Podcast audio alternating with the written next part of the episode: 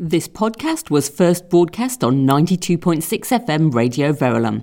Go to radioverulam.com to find more Environment Matters podcasts and, if you enjoy what we do, to find out how you can support the station, which is run entirely by volunteers. I hope you enjoy the podcast. Welcome to Environment Matters with me, Amanda Yorworth. Environment Matters is the show that brings you news on issues of sustainability and the environment from around St Albans and from further afield. Now, if there's anything that's been a big win from lockdown, it has to be gardening. And on the whole, well, that's a good thing. More engagement with the natural space, the opportunity to grow your own zero food miles organic food, and for some, perhaps the chance to learn a new skill.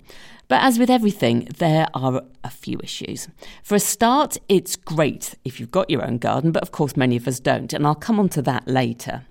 And secondly, well, we've acquired some gardening habits which are downright bad for the environment, and one of them is peat. Now, peatlands are a key carbon sink, and their health is crucial in the fight against climate change. Pristine and alive, they absorb enormous amounts of carbon dioxide and lock it up in peat accumulations, as well as supporting a unique diversity of peatland wildlife. However, once they're drained, cut into for peat extraction, they become huge carbon emitters and their biodiversity is lost. So, we're being urged not just by environmental charities, but also by the Royal Horticultural Society themselves to ditch the peat habit and start gardening peat free instead. But is it as easy as that? I spoke to Chris Thorne at Aylett Nurseries.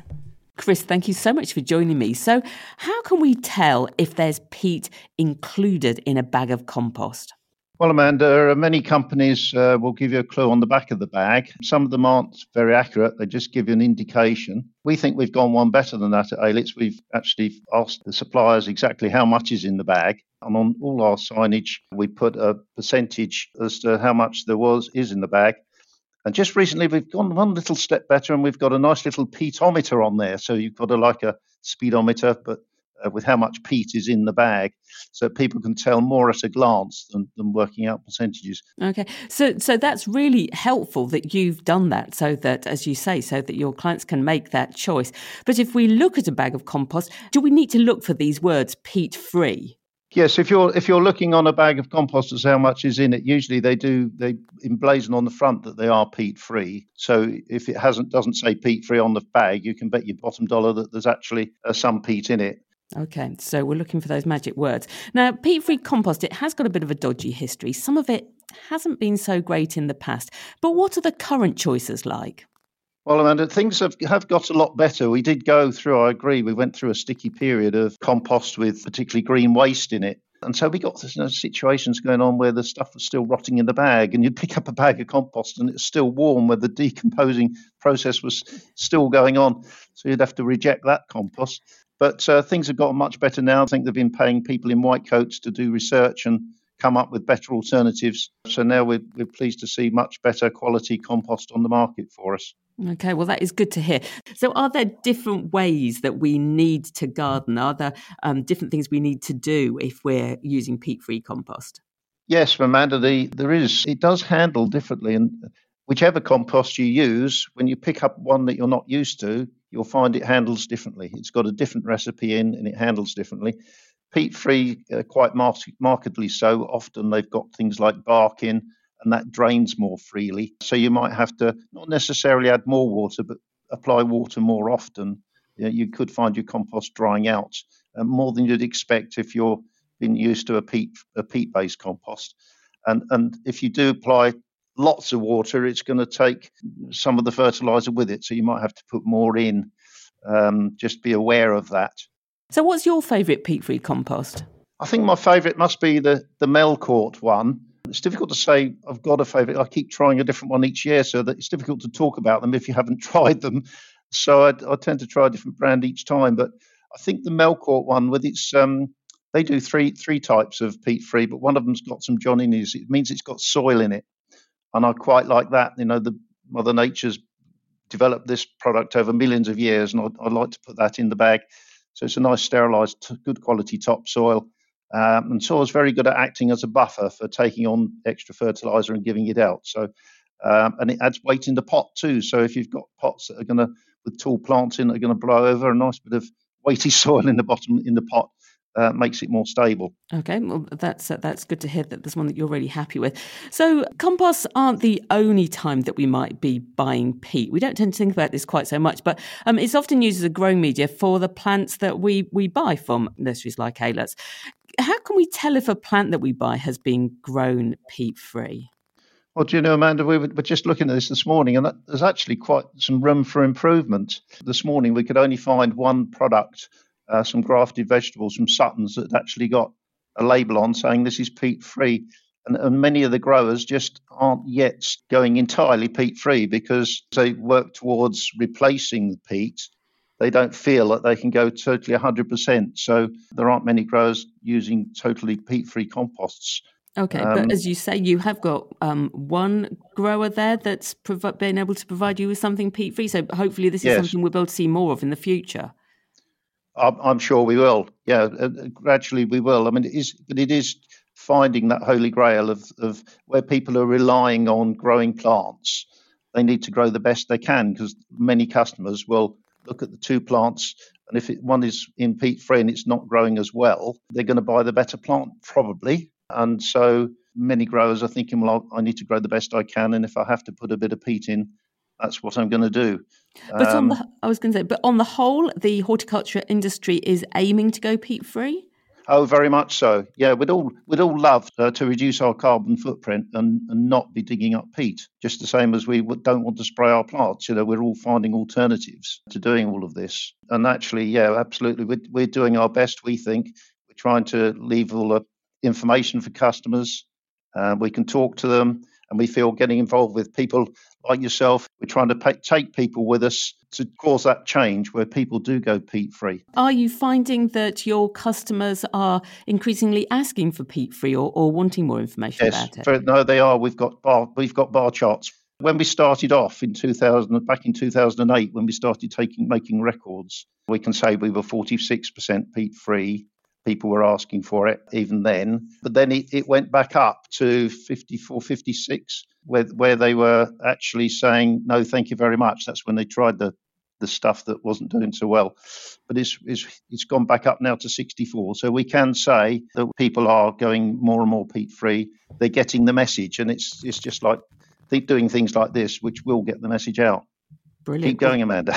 That's good to hear. Thank you very much. That's what we're here for, Chris. well, thank you so much for explaining all that to us today. I was talking there to Chris Thorne of Aylett Nurseries. Do take a look at the Herts and Middlesex Wildlife Trust website for more advice on peat free composts, to take their peat free pledge, and to sign the trust petition asking for sales of peat based materials to end. So that's one of the gardening problems hopefully solved, but how about the problem of those who would like to grow things but have no garden? Well, a community garden has been developed over the last year in Marshalswick on the grassy area near the community hall and the parish Parish Council office. Sandridge Parish Council officer Rebecca Paness, she's been overseeing the garden and she brought together, outside and socially distanced, some of the industrious volunteers whose hard work has enabled the garden to flourish so we can speak to them. But first, I spoke to Sandridge Parish Councillor Jenny Roberts and I started by asking her where the idea for the community garden came from we were looking for something within our PARS and environment group to expand our ideas. And it was also to do with the St Albans Sustainability Festival, and it showed us that this was an ideal slot to use this bit of grass as our community garden because it's close to the office and in a really good place. There's a bus stop, and it gets quite a lot of use all along here and people live in flats alongside here who haven't got any gardens. So it seemed a really good place to do it. And what did you hope to achieve when setting up the garden? I suppose several things to improve the look of the place as well, but to actually have a feeling that people could belong to something as the volunteers and, and own the garden as a community and to enjoy doing the garden and making the opportunity to have some nice flowers and also all the vegetables, particularly. So, you know, changing our our thinking really about the spaces that we've got and, and how we can make the best use of them.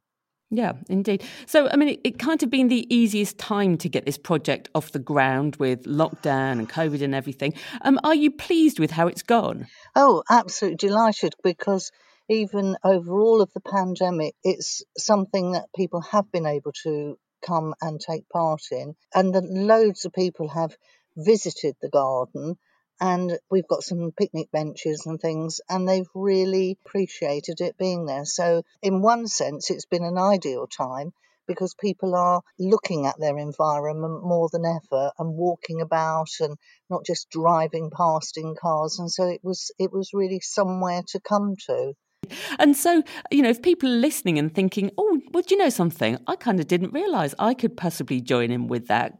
Can other people come along and have a go and join in? Yes, yes. We're eagerly looking for more volunteers, and our present volunteers are always telling other people about it. You know, it's not a closed shop of, of who's in the group, it's actually something we want to really expand. Brilliant. Well, that sounds like a very welcoming and lovely project you've got going there, Jenny. Now, as Jenny said, what started last year as a grassy area has now been transformed by the hard work of the volunteers. There are now fruit trees and bushes, raised beds for flowers and vegetables, and a bench so that uh, you can pause and enjoy the area. So let's hear from the lovely volunteers. First, I spoke to Mike and I started by asking him why he'd got involved in the community garden. I wanted to get involved locally to be part of the community because I moved here I wanted to engage with the community. I'm a retired individual, and obviously, at my age, the community is a very important factor in my well being. Yes, indeed. And do you have your own garden at home? No, that was another driving factor that associated me getting involved with this, the community garden. Um, I didn't have a garden myself. I was used to having a garden, and I liked the idea of helping other people enjoy the space that we have. And I very much enjoy being in that space myself. Brilliant. And have you been able to bring a little bit of your of your gardening expertise from other gardens that you've had to contribute to the project? Oh, absolutely not. I am not a gardener. I am one of those individuals where people give me instructions and I follow them blindly. And have you enjoyed learning about gardening? Oh, fabulous. Absolutely. It's been great. You know, I'm starting to talk like a gardener these days, you know, using words like plants and bees and uh, growth and cold and fertilizer and compost, you know. So, what have you enjoyed most about volunteering at the garden? Well, I, I think the garden has actually been part of a lifesaver for individuals. And I don't, I mean, it's a euphemism, I know. But when COVID came in, we were advised to exercise, to be in the open air, and to have a little distance from people. And the garden has provided the ideal situation for us to do a little bit of work, to communicate with individuals whilst having the space to be able to do that. And also being out in the open air. So the, the little bit of exercise, the little bit of socializing, it's been great. So there we heard from Mike. Now let's hear from volunteer Sally. Hi, Sally. When did you decide to join the community garden? I took the plunge. I saw Rebecca and Simon one day planting things up, and I've always been a keen gardener. So I literally went up to them and asked them if they wanted a hand. And yeah, that they said yes. So I was enrolled that day basically. I was watering the garden come the evening. Brilliant. they obviously recognised a good thing when they saw it. Yeah. So, Sally, what do you get from the garden? It sounds oh. like you're quite a knowledgeable person. Yeah, I love gardening. I absolutely love gardening. I adore gardening. I adore um, planting something from seed and just watching it grow, basically. Um, Do you have your own garden at home, Sally? I've got a patio area, yeah, that's looking a bit like Kew Gardens at the moment. It's got about 20 pots. And um, yeah, every time I go up to Carpenters, it's lucky I don't drive because um, if I did, the car would be absolutely full of stuff. Do you know, Sally, I do know you, what you mean there. Yeah, that's uh, that's something I suffer from as well. So it must be really nice for you to have a whole new space to uh, to be able to tend. Yeah, it's exciting and it's um it's really really lovely and yeah, I get excited when we got some new beds as well this year. New beds for the wildflowers. More beds, more growing, more more plants. Yes. And Yeah. how about the other people involved? Do you enjoy passing on your knowledge? I do. I pass my knowledge on to Mike, and I also pass my knowledge on to passing people that come up to the gardens because they always want advice about what to do with the gardens, and and they've got plants at home, and do they want? Is it the right time to plant them out, and things like that. So yeah, I do enjoy passing on my knowledge and researching stuff because uh, although I'm a keen gardener. I haven't got an horticultural degree, but I love to research things. Which is brilliant. So it's, it's proving to be an opportunity for learning, even for somebody like you who knows quite a lot as well. Yeah, because I think you can learn any age. I don't think there's an age limit to learning. Particularly when it comes to gardening, there's always more to know, isn't there? Definitely. Brilliant. Oh well, I can see, I can see from the look on your face just here on the screen that uh, that you absolutely uh, love your gardening and Oh, you're really enjoying this the Mm. space there. So I would take fingers crossed. to bed with me if I. Fing- fingers crossed for a good growing summer this year. exact- That's brilliant. Thank you so much, Sally. no problem. So, if you're local to Marshalswick, you'd be welcome to join in with their community garden. You could do just like Sally did and go up and introduce yourself. Or if you live in the Sopwell area, then you might have seen the new Grow Community Sopwell garden that's just being started there near the Berners Drive play area. And volunteers have just been creating some new raised beds, so do check out their Facebook page. I'm sure they'd love you to be involved. And if you're super busy in your garden this week, then it might come as a relief to know that it's no mow May again. Yep, that's just what it is. Leave your lawnmower in the shed for a month and get on with something else. Hopefully, in the meantime, your lawn will be pushing up some flowers that the pollinators can be, can enjoy.